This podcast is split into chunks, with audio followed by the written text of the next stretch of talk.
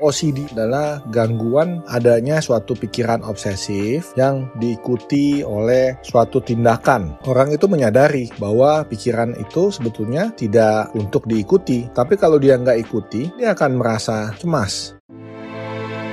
Ngobrol dan cerita di anyaman jiwa yuk. Tenang, kamu nggak sendiri kok.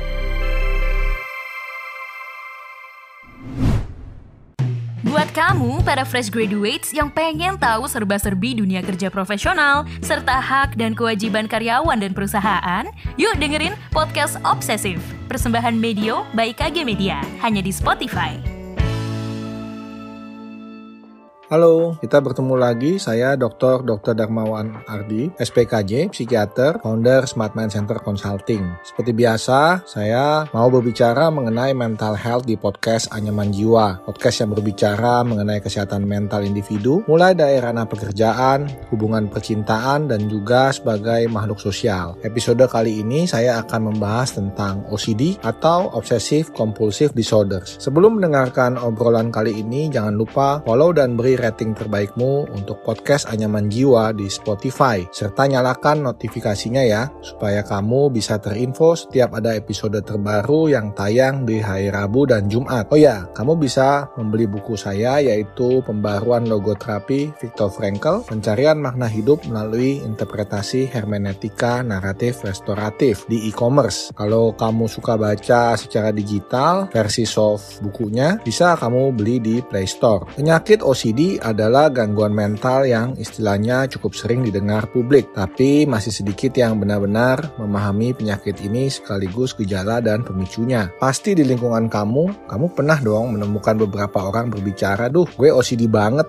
bisa disajarin nggak sih desainnya? Atau lihat orang yang harus dan selalu sampai terlalu rapi sama ruang kerja atau kamarnya. Misalnya kalau ada barang yang nggak simetris, pasti langsung dibereskan dan menyebutkannya aduh sorry ya gue OCD nih nggak bisa banget kalau kurang rapi atau nggak satu tone warna atau nggak sesuai abjadnya. Menurut saya contoh di atas itu sebetulnya nggak selalu termasuk di dalam OCD jadi kita harus bedakan antara OCD sebagai gangguan dan juga karakter atau kepribadian yang anankastik atau perfeksionis. Nah, jadi kalau misalkan kita lihat nih ya, kalau OCD itu sebetulnya adalah gangguan di mana adanya suatu pikiran obsesif yang diikuti oleh suatu tindakan. Jadi orang itu menyadari bahwa pikiran itu sebetulnya tidak untuk diikuti. Tapi kalau dia nggak ikuti, maka diikuti dengan tindakan, maka dia akan merasa cemas, merasa tegang, ya bahkan dia nggak bisa konsentrasi tuh. Pikiran itu begitu intrusif, ya, begitu mendesak, memaksa untuk uh, bisa dilakukan. Setelah dilakukan, ada kelegaan sesaat, ya, rasanya lega sesaat, tapi nanti nggak lama muncul lagi tuh pikiran tuh. Nah, pikiran obsesif itu bisa bermacam-macam bentuknya. Ada yang misalnya ide untuk cuci tangan karena ada ide takut kena kuman atau nanti bisa infeksi. Ada ide tentang harus kunci pintu karena berhubungan dengan pikiran takut tidak aman. Lalu ada lagi misalkan harus menjumlah, harus menghitung pohon di tepi jalan. Jadi ide itu disadari sebetulnya sebagai sebuah ide yang tidak masuk akal, tetapi si penderitanya tidak bisa mengatasi hal itu. Jadi dia tetap harus mengikuti ide itu. Nah, bentuk OCD ini ada yang lebih dominan pikiran obsesifnya, ada juga yang lebih dominan dia harus melakukan uh, tindakan atau yang disebut dengan lebih dominan kompulsifnya. Tetapi ada juga bentuk campuran. Jadi memang ada pikiran obsesif dan juga ada tindakan kompulsif yang harus diselesaikan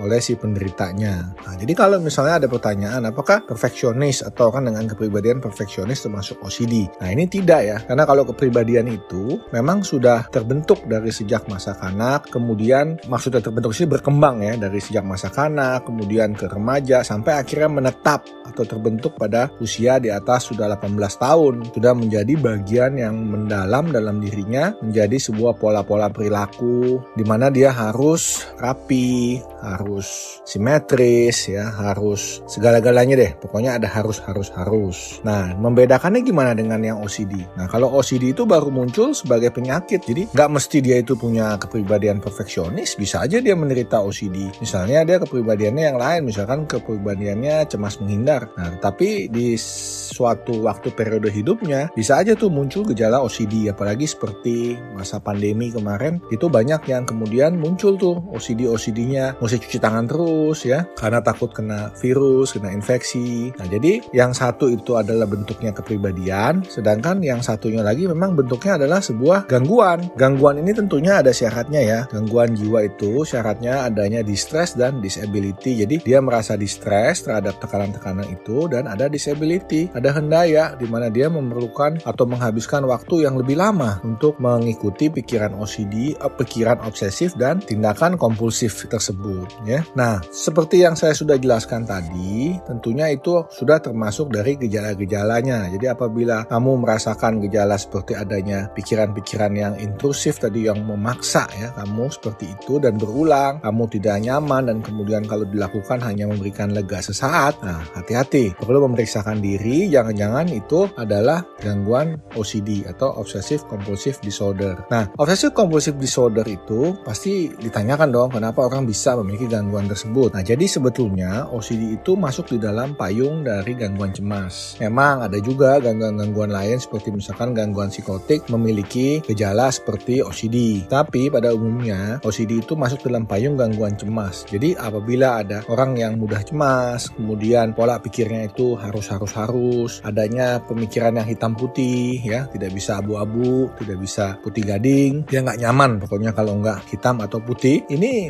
bisa aja kemudian pelan-pelan berkembang menjadi sebuah gangguan obsessive compulsive disorder.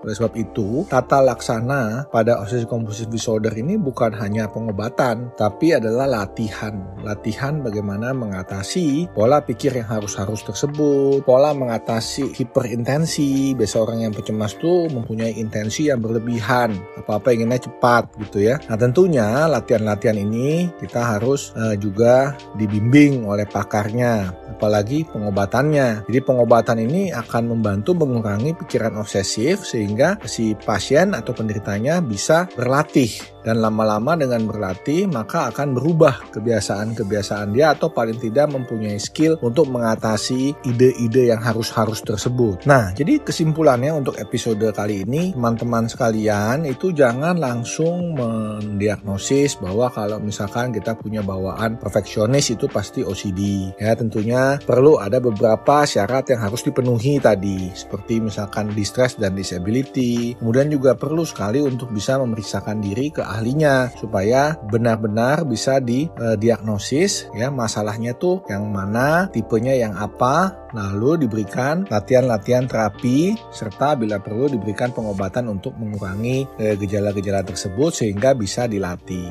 Terima kasih buat kamu yang sudah mendengarkan episode Anyaman Jiwa kali ini dan buat kamu yang ingin berbagi cerita tentang kesehatan mental ke saya boleh banget kirim ke email podcast at atau bisa DM Instagram saya at Darmawan dan at Medio by KG Media. Selain itu, jika kamu mau konsultasi secara bisa kunjungi www.konsultasipsikiater.com. Dengarkan podcast menarik lainnya dari Anyaman Jiwa di Spotify. Nah, saya Dr. Dr. Darmawan Adi Purnama, psikiater, founder Smart Mind Center Consulting, pamit undur diri dan tunggu episode selanjutnya. Bye!